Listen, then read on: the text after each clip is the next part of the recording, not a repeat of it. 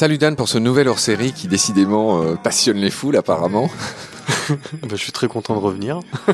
Euh, nos élucubrations voilà de deux potes hein, qui ne sont ni philosophes ni scientifiques euh, ni euh, voilà on n'a aucune euh, comment dire Prétention. prétention euh, vraiment pas. C'est deux potes qui parlent. Si vous vous retrouvez un peu dans ce qu'on dit c'est bien. Mais surtout ne nous prêtez pas des intentions doctes que nous n'avons pas. Notre imperfection mutuelle on la connaît bien on la supporte avec beaucoup d'amitié et de sourire mais on sait très bien qu'on est des êtres tous les deux très imparfaits ceci étant dit cher Dan Aujourd'hui, on va continuer à, à voleter comme des petits colibris euh, dans cet univers euh, qui euh, apparemment fait sens pour les auditorices et en tout cas pour nous. Ok, cet univers du temps qu'on prend ou qu'on prend pas pour soi et pour ceux qu'on aime. Hein, c'est toujours cette même idée. Et aujourd'hui, on va mettre le focus sur. Alors, je vais essayer de rester poli, mais j'allais parler de sodomie, mais je vais, je vais, je vais, pas le faire. Mais de, si, je vais quand même le dire, de cette sodomie dans notre intimité et surtout dans l'intimité des autres, qui est devenue le téléphone portable. Cet objet nous accompagne partout. Il prend sa place dans nos conversations. Il fait irruption euh, au moment des je t'aime et des euh, à bientôt où il y a des larmes qui coulent sur des visages. Il y en a encore qui trouvent le moyen de regarder leur portable alors que euh, voilà seul. euh, Est-ce que je passe encore pour un abruti ou un vieux con en disant ça? Non. Enfin, voilà, ce portable, chacun le sait. Pour le coup, c'est enfoncer une porte ouverte que de le constater prend beaucoup trop de place dans nos vies. La preuve, s'il en fallait, c'est que euh, tous les opérateurs, ou en tout cas les constructeurs, dorénavant, nous permettent de savoir, toutes les semaines, on reçoit un rapport hebdomadaire, en tout cas moi j'ai un iPhone, c'est le cas, sur l'usage qu'on a fait de son temps sur notre téléphone. On l'a utilisé 11 heures, 43 minutes, machin, sur telle appli, sur telle autre, etc. Et donc voilà, donc pour conscientiser les gens, voilà, je pense même que ça devrait ou que ça c'est déjà rentré dans certaines lois ou que sais-je. Et le portable est une sous-famille des écrans. Il y a là aussi la télé, il y a les jeux vidéo, il y a plein de trucs. Je rentre pas dans tous les débats et encore une fois, on n'est pas du tout des experts, mais aujourd'hui, on a choisi de parler du portable avec toi. Et tu vois, c'est drôle. Pour être clair et honnête, euh, avant même qu'on prenne l'antenne, j'étais moi-même en train de consulter mon portable alors que tu me parlais d'une expérience de vie qui a marqué ta vie, qui a marqué vraiment tu me euh, que je vais peut-être monter euh, maintenant. Du coup, je vais la mettre maintenant, que les gens sachent de quoi on parlait. C'est, c'est drôle de monter un truc de- de- dont on parlait juste avant de prendre l'antenne. Et ben voilà, je vais le monter maintenant. Et puis, euh, euh, on va enchaîner après.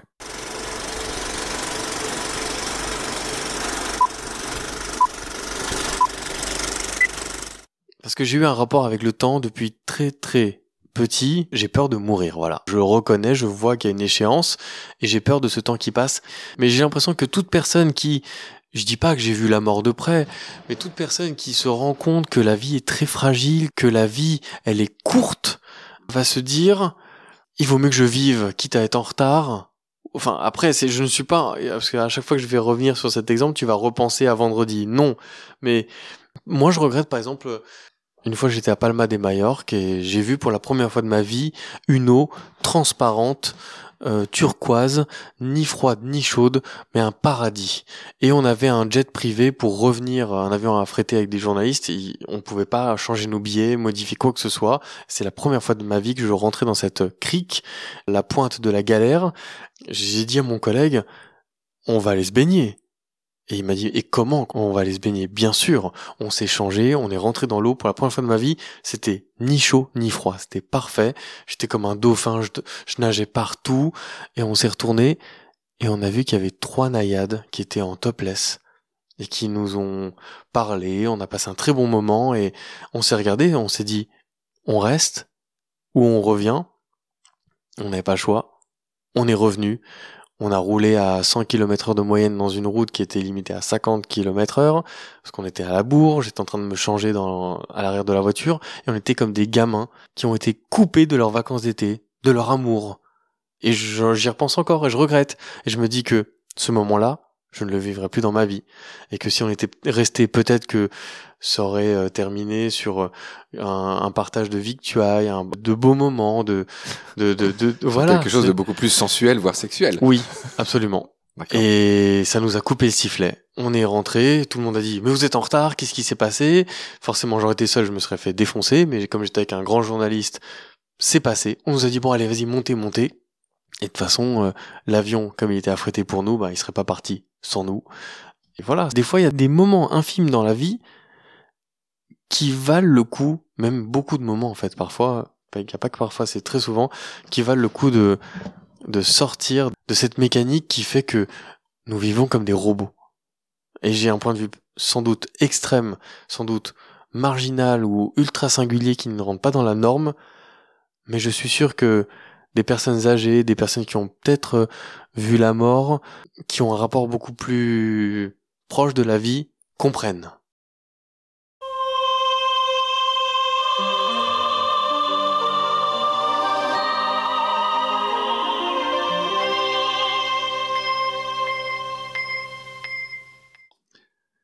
Donc maintenant que les auditoristes ont entendu ce que tu me disais, l'importance, la beauté, euh, et ben voilà, ben moi pendant que tu me racontais ça, à un moment, j'étais en train de lire un messenger, un message que m'a envoyé un pote. C'est pas ma grand-mère qui vient de mourir, c'est pas l'attribution euh, de je ne sais quelle récompense ou. Et combien même cette attribution de, ré- bien récompense serait-elle plus importante que ce témoignage Et évidemment. très brut, Donc- très très intime de, de, de ma vie? Et d'ailleurs, j'en Bien appelle sûr. aux auditeurs à, à Aux auditoristes. Aux auditoristes et à, tout ton auditoire de ne pas juger, de ne pas de prendre cet exemple comme une comme une rêverie à la façon de Rousseau avec euh, une place plus sur le cœur que l'esprit. C'est quelque chose que chacun d'entre nous, je pense, a, a vécu, a dans le coin de sa tête, aussi ridicule, aussi intime que puisse être cet exemple. euh, C'est ces petites choses qui Ce que tu es en train de dire si joliment, Dan, me fait penser au vol d'un pélican qui utilise l'énergie cinétique des vagues. Je sais pas si tu as déjà vu ça. C'est une image célèbre. Euh, le pélican est un des oiseaux les plus lourds du monde. tu la vois la moquerie là qui pointe son bec. Et donc le pélican qui fait 15 kilos, il est tellement lourd que quand on le voit voler le long des vagues, un peu comme des surfeurs volants, tu sais. En fait, c'est pas juste pour le plaisir de faire une belle image, euh, de donner une belle image au photographe. C'est qu'en fait, les vagues poussent de l'air, elles les aident à voler d'autant mieux à cet animal qui pèse si lourd. Et donc, Donc, voilà. les mouettes font la même chose alors. Non, alors juste, enfin, euh, elles peuvent. hein. Tous- les oiseaux peuvent faire ça, mais les pélicans en ont besoin. En fait, ils ont besoin quand tu les vois voler au crépuscule, il y a, qu'il y a très peu de que l'air porte peu. En fait, ils utilisent en plus pour pouvoir se déplacer plus facilement et moins battre des ailes. Ils utilisent l'énergie cinétique, cet air que poussent les vagues finalement. T'imagines bien qu'un mur, hein, enfin une vague qui pousse de l'air devant soi, eh ben cette énergie-là est captée par les pélicans. Et bref, là, je, je fais une incursion dans ma boutique euh, Baleine sous gravillon, mais c'était juste pour te dire que c'était beau euh, ce que tu viens de dire, mais que il faut qu'on enchaîne. J'ai aussi ce rôle sur ce On pourra bouquin. reparler de, de baleines. Hein. J'ai, j'ai quelques exemples complètement. euh, De quoi? De pélicans? Non, mais plus de baleines. Mais, mais qu'est-ce que tu, qu'est-ce que tu veux dire? Mais on est là pour parler de, de- du téléphone portable. Est-ce Oui, que, oui. est-ce que cette digression euh, n'est C'est pas une digression que tu pourras peut-être noter pour euh, les prochains épisodes. Alors mais moi, moi j'adore les animé. digressions et on va la prendre. Mais je m'autorise à, la couper si elle est trop éloignée de nos Eh considérations d'aujourd'hui. bien, t'as dit, je parle un peu de ma boutique parce que on parle de baleine. Et quand t'as dit le mot baleine, j'ai eu une image de mon inconscient qui s'est fixée. Et c'est ce dessin animé qui s'appelle Mentalo. Est-ce que ça te parle? Pas du C'est un tout. dessin animé produit par Anna Barbera, Ah oui. qui produit euh, Scooby-Doo, Les Pierres à Feu, Les Jetsons. Mentalo, donc du nom anglais Jabber Joe. Les barbins c'est- papa aussi, pardon. Euh, Barba Papa. Capitaine Caverne Voilà, exactement. Ah ouais. Capitaine Caverne. Scooby-Doo Bravo. Voilà, oui, exactement. Ouais. Yogi l'ours. Les fous du volant. Les fous du volant. Satanas et. Diabolo. Tout a été en fait décliné. Et j'admire Anna Barbera sur le fait qu'ils ont décliné parce que Mentalo est l'adaptation, bah, en fait, si les pierres à feu sont ces hommes préhistoriques et les Jetsons ces hommes du futur, Scooby-Doo est cette espèce de- d'enquêteur aventurier, entre guillemets, Mentalo est la même version de Scooby-Doo, version marin. Donc Mentalo est un requin, un requin très sensible, très susceptible aussi, et euh, tu retrouves la, la même déclinaison des personnages de Fred, Vera, Sammy et le fameux animal, donc Mentalo, et ça se passe dans un monde marin, et c'est un dessin animé qui mérite d'être revu. Ouais, et ben je vais le faire. Jabber je, vais, Joe. je vais le faire je- juste après l'émission. Mais toi, tu me parlais d'une baleine au début. Quel est le, le lien? Parce qu'en fait, euh, moi, je pensais au, au logo de Baleine sous Gravillon, qui a les mêmes couleurs et qui me fait penser à ce, ce, ce Mentalo, en fait, ce Ah personnage. oui, donc c'est vraiment une digression extrêmement euh, Non, diluée. Non, non, mais elle est très belle. Elle est très belle. C'est c'est de c'est c'est un inconscient qui a été déclenché par le logo de ton podcast Mhm. qui a créé cette image subliminale et qui a rappelé en moi Mhm. où est-ce que j'ai vu ce genre de baleine, de ce genre de mammifère. Nous allons donc balayer cette digression qui est effectivement beaucoup trop digressive, sachant que le temps nous est précieux euh, et peut-être même compté. Cher Dan, tu es venu avec sous le bras un bouquin. Je te laisse, comme on l'a fait la dernière fois, en le mettant bien devant toi. Oui. Tu vas nous dire, euh, voilà, le titre, et peut-être tu vas nous lire la quatrième de couve pour qu'on plante le décor. Il s'agit d'un ouvrage qui s'appelle La Société du sans contact, écrit par François Saltiel. C'est paru chez Flammarion et François Saltiel est un journaliste pour Arte et qui a notamment œuvré pour Culture Pub, l'émission iconique sur M6. dont je suis fan aussi, ouais. Et dans ce livre, en fait, euh, que je lisais, que je suis en train de lire, j'ai été frappé de voir. Alors, pardonne-moi Dan, tu n'as pas dit le pitch, juste pour Ah que oui. les, les gens, les, les auditoristes savent de quoi ça parle. Alors, dans cette. Je, je décris juste quelque chose de très rigolo et de très malin, et je te rends la parole tout de suite. Mhm. C'est que sur la couverture de ce livre, en fait, la couverture est pensée comme un écran de téléphone. Ils ont même reproduit le fait qu'il soit cassé, puisque une personne sur trois, l'écran est cassé. Il y a le petit indicateur de batterie en haut à droite, c'est assez malin. Il y a le signal du Wi-Fi, les barres de réception. Et donc, le François Saltiel, là, ou en tout cas son éditeur, Flammarion, ils ont fait un petit travail au moins rigolo sur cette couve. Je te laisse lire le pitch. Toute notre existence peut désormais se vivre derrière un écran.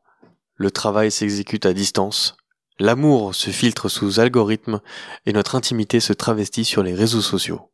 Sous l'emprise d'une connexion permanente, nous nous éloignons paradoxalement les uns des autres. Uber a licencié 3500 employés en quelques minutes via l'application de visioconférence Zoom. Twitter envisage de proposer le télétravail à vie. Google tente de privatiser des mégapoles. Des individus esselés tombent sous le charme de machines parlantes et des âmes endeuillées ressuscitent leur mort en discutant avec l'avatar de l'être disparu. Rien n'échappe aux architectes de la Silicon Valley, ces nouveaux maîtres du monde partagent de nombreuses valeurs, du transhumanisme qui redéfinit les frontières de l'au-delà à la philosophie libertarienne qui sape les fondements de notre démocratie en mettant à mal la souveraineté des États. Dans cet essai, qui se nourrit d'histoires aussi insolites que saisissantes, François Saltiel dresse le portrait inédit d'une terrifiante dérive vers la société du sans contact. Une plongée dans le grand bain bouillonnant des nouvelles technologies et une exhortation à résister aux sirènes des GAFAM. J'étais en train de me dire que tu avais une belle voix, Dan. Je comprends que tu fasses de la radio. Putain, merci. Alors merci de nous avoir résumé le pitch. Je te laisse, euh, comment on dit dans les duels, euh, dégainer le premier. Oui, alors la raison pour laquelle je voulais parler de ce livre, c'était drôle euh, parce que la dernière fois nous étions ensemble et j'ai vécu en fait, j'adore en fait être frappé par un livre quand j'en vois les échos dans la vie euh, de tous les jours. Donc je lisais l'autre jour euh, un paragraphe qui était les zombies du mobile. Tu veux le relire? Tu, tu me l'as lu, il était chouette. Mais avant, avant ça, peut-être que je peux Oui, oui. raconter en fait euh, c'est cet exemple qui euh, qui fait que pourquoi j'ai été frappé de l'écho, c'est que nous étions ensemble avec un ami Fred, Fred qu'on embrasse au passage. Salut manque Fred. Fred. Tu nous as dit, alors qu'on était tranquillement installés, en train de discuter, on avait terminé de manger, tu... je vous laisse, il faut que j'y aille. Et je t'ai regardé, j'ai dit, mais pourquoi tu dois partir?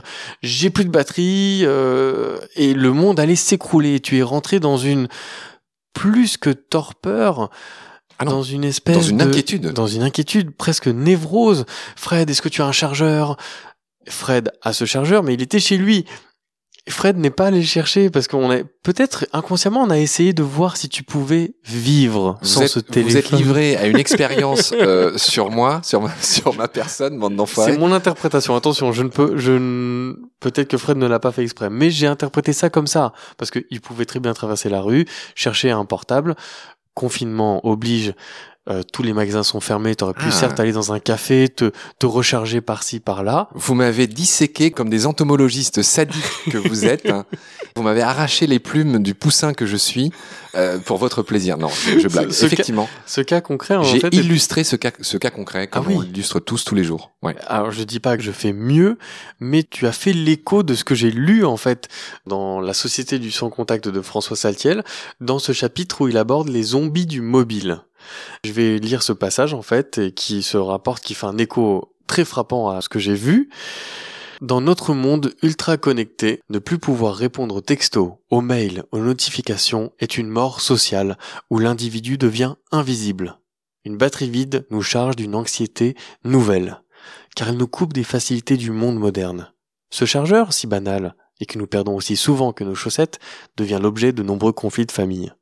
Mais nous pouvons encore nous féliciter de ces failles technologiques plus ou moins orchestrées par l'obsolence programmée. Une batterie qui nous lâche, c'est l'assurance de retrouver un peu d'autonomie. Dès le sentiment de panique évacué, que se passe-t-il? Nous marchons en regardant le monde en face et en observant certains détails environnants. Nous pouvons même aller jusqu'à nouer un dialogue avec un inconnu pour demander notre chemin. Du fait de l'efficacité et du confort de la communication numérique, nous évitons toujours davantage le contact direct avec des personnes réelles, voire le contact avec le réel lui-même. Le numérique a de plus en plus tendance à faire disparaître le vis-à-vis réel. Cette communication devient toujours plus désincarnée, opposée au face-à-face. Et là, à l'heure où je vous lis cet extrait du livre, Marc n'a pu s'empêcher de se saisir de son téléphone pour en faire une, pour faire, je ne, je ne cherche même pas à juger ce qu'il fait sur son téléphone. Il a le droit d'avoir des correspondances, mais il va revenir comme si de rien n'était. Oui, oui, tout à fait, Daniel. C'est très intéressant ce que tu disais. Et ça me bien permet en face de ton micro triple buse. Non, cher Dan. Alors effectivement, je suis encore fautif, zéro euh, défense là-dessus. Ce qui se passe, c'est que dans très peu de temps, on va devoir rejoindre ce fameux pote Fred pour aller manger avec lui et avec sa Absolument. femme. Effectivement, il vient de m'appeler. Donc euh, je le connais, c'est un choupi. Tu sais, si je réponds pas tout de suite, il... Oui, c'est qu'il y a un autre versant de ce Priorité à Fred. De ce dont on parlait. C'est-à-dire, tu, enfin, alors avec Fred, j'ai une relation spéciale, mais lui et moi, il faut dire que je bosse pour lui. C'est mon ami et mon patron. Quand l'un appelle l'autre, lui et moi, on a un pacte tacite, mais qui rentre dans le cadre de ce hors-série. Le pacte tacite, c'est que il faut vraiment que je sois à l'article de la mort, comme tu disais, ou qu'on m'ait volé mon portable pour que je ne réponde pas à Fred. Fred, euh, je suis capable de prendre un appel, bon là c'est le contre-exemple, en pleine interview. Je t'en prie, prends. Si non, c'est non, Fred, non, non, je- non, mais non, non, non. Là, en plus, je me suis planté. Tu sais, il y a des trucs préenregistrés, euh, genre euh, par SMS, STP, ou je te rappelle à ça. Ah, c'est et, je me, et je me suis planté de messages. Affreux. Ouais, Oh je me suis planté de messages. Et du Il coup, n'y a rien de plus irritant quand tu appelles quelqu'un, et ça m'est arrivé il y a quelques jours, cette personne ne décroche pas et t'envoie un SMS dans la foulée, je suis déjà en ligne. Il n'y a même pas de je te rappelle après. De toute façon, même si Ouais, c'était c'est écrit je te rappelle après, la personne ne te rappellera même pas après. Mais si je t'appelle et tu ne réponds pas parce que tu es occupé, alors ne me réponds pas ou ne m'envoie pas de texto pour dire je suis déjà en ligne ou je suis occupé, je suis busy. Qui était le constat fondateur de ton invitation euh, dans ton émission sur Fréquence 3. Effectivement, cette histoire que j'avais racontée, où il y a une copine à toi, très jolie d'ailleurs, qui euh, nous avait, euh, enfin, en gros, qui passait devant la table de- du café où on était. On parle d'un temps Que, les que les victimes, que ceux qui n'ont pas vécu le que les confinement confinés ne, ne peuvent pas connaître. Mais on était dans un café, on devisait gaiement avec le fameux Fred. Et là, il y a une copine à toi qui arrive, et j'ai déjà raconté cette histoire, mais je la refais rapidement. Euh, elle arrive, et, et puis à un moment donné, alors très souriante, très sympa, euh, très beaucoup de choses. Puis à un moment donné, elle reçoit un coup de fil, elle décroche. Elle décroche, ce qui est déjà un acte d'impolitesse, puisqu'elle était en train de parler avec nous. Mais bref, elle décroche. Et là, elle dit à son interlocuteur, Tris, euh, je suis désolé, j'ai pas le temps. Et cet acte-là, je t'avais dit, euh, mais avec beaucoup de gentillesse, hein, vu qu'elle était très jolie, à quel point je trouvais ça incohérent, pour le moins, incohérent, tu vois. De non, bah, soit tu décroches pas, soit tu consacres le temps à la personne qui t'appelle. Le choix est simple. Mais par contre, décrocher pour dire j'ai pas le temps, ce que me font mes potes euh, la moitié du temps, pour, pour le coup, c'est pour moi ça n'a absolument aucun sens. On a déjà parlé mille ans, donc on va, on va pas le refaire aujourd'hui. Et on va se revenir sur euh, notre sujet. sur, sur cette, euh, ce moment où tu as Qui ta était cette sodomie cette sodomie permanente, et, et le mot n'est pas trop faible selon moi, euh, du portable dans nos vies.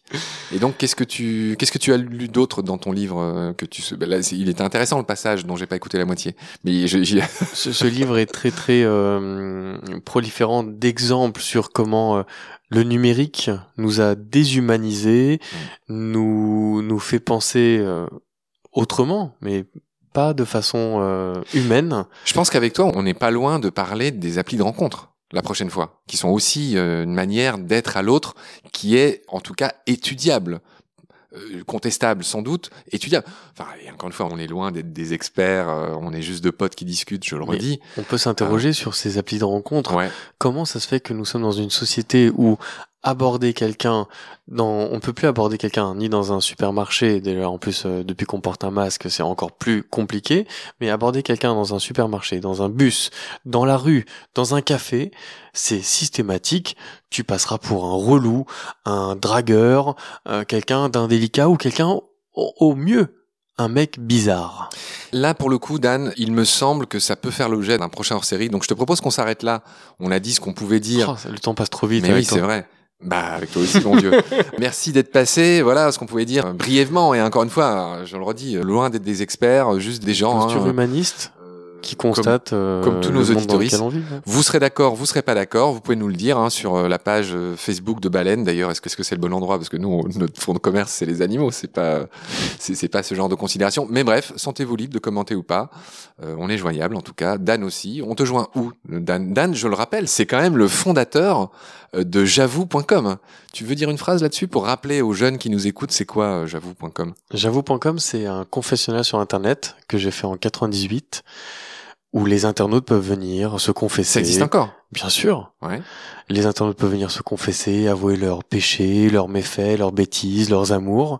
Et les plus curieux peuvent C'est rigolo que tu euh, mettes les- leurs amours, pardon de t'interrompre, dans le même sac que bêtises et, et euh, en échecs. fait, tout y passe, tout y passe. C'est Oui, vraiment l'école de la vie. T'as Les- listé un certain nombre d'échecs, on va dire, de bêtises, d'échecs, de, de choses assez négatives et, et pendables. Et en fin de compte, tu mets l'amour comme si c'était un synonyme ou la suite logique de, des non, bêtises et des non, échecs. après avoir fait des bêtises, bah, tu peux peut-être te rendre compte que il faut faire une- la place à l'amour maintenant. Voilà. c'est- Oui. Bon, tu rebondis de manière plus ou moins habile. ok. Et, euh, et les plus curieux peuvent lire les, les confessions des autres. Et vraiment, c'est c'est un confessionnal où on peut tout dire. On peut. Les récits sont vraiment mais frappants par leur vérité, leur côté En émouvant. spontanéité. Exactement. Ouais, Et c'est vrai. il faut rappeler quand même que tout ceci est principalement fait pour rire, hein, mais on peut aussi Ouais, ouais. dire des, des choses Mais très tu as prononcé sérieuses. un mot intéressant, confessionnal. Oui. C'est d'ailleurs un concept qui a été repris dans les émissions de télé-réalité Mm. et sans doute les moments que les moi, je regarde pas la télé, je regarde pas ces trucs-là.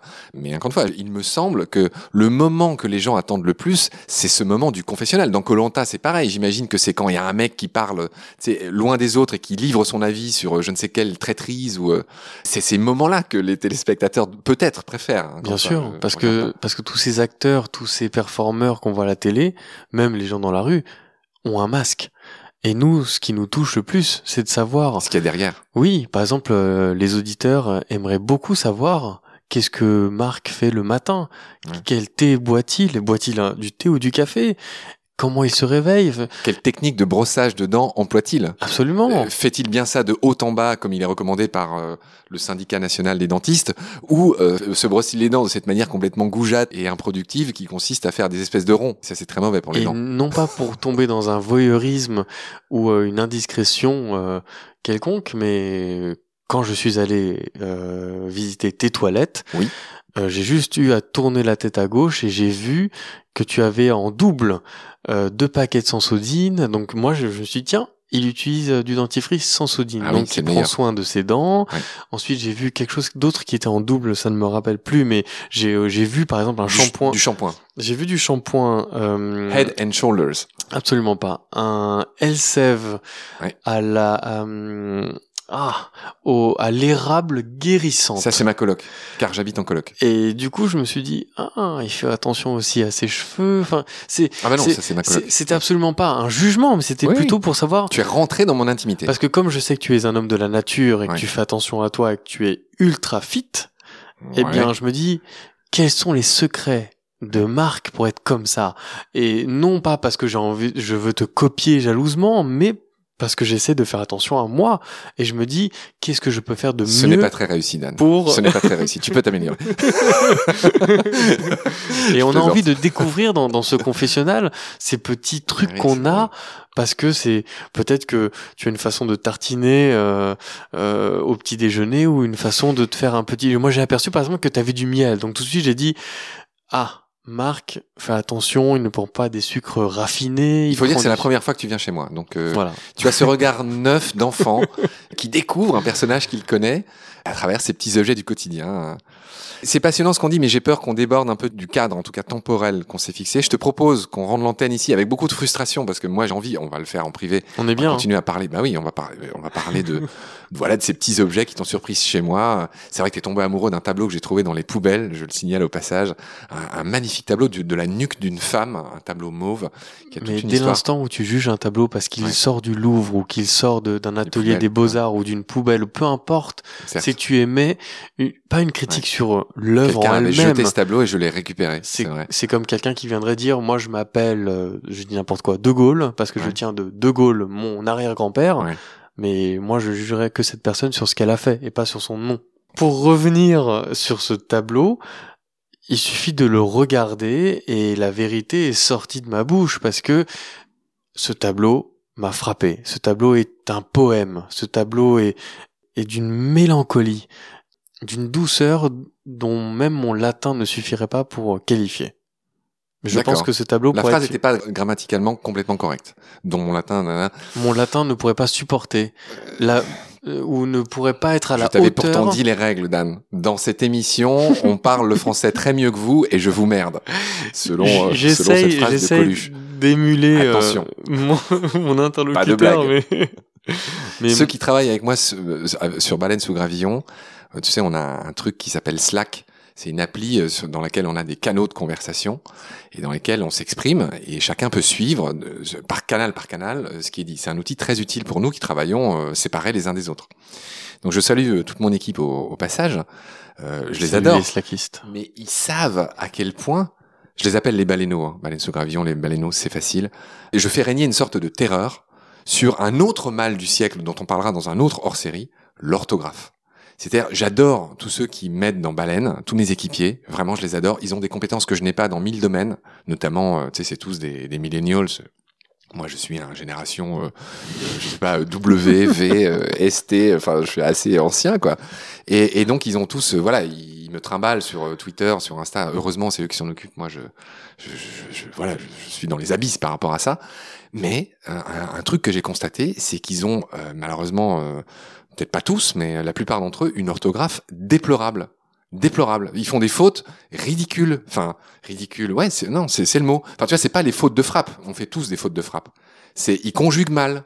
Tu vois Eh bien, permets-moi de rectifier alors euh, l'espèce de bredouillement que j'ai essayé Ah toi. d'improviser. Mais il me semble que mon niveau de français Oui. et ma poétique ne soient pas à la hauteur des sentiments que j'ai ressentis quand j'ai vu C'est vrai. ce tableau. C'est très habile de ta part. Là, là, tu me fais passer pour le pour le connard. C'est sur cette grande victoire de ta part qu'on va euh, achever ce hors-série. Je te fais un gros poutou, un gros bisou, Dan. J'espère que tous ceux qui nous écoutent comprennent à quel point on plaisante, hein. on, on échange à fleuret moucheté, comme on dit en escrime. Donc, euh, il y a beaucoup de blagues dans ce qu'on dit. Hein. Faut pas tout prendre euh, complètement au sérieux. Voilà, je t'embrasse, Dan. J'embrasse tous nos auditorices et euh, je te dis à très vite pour la bah, pour la suite. On est bien ensemble. À très très vite, Marc. Bye.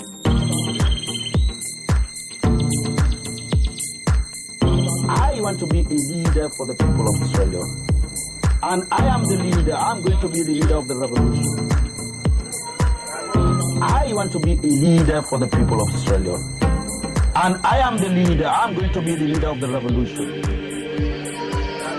I want to be a leader for the people of Australia.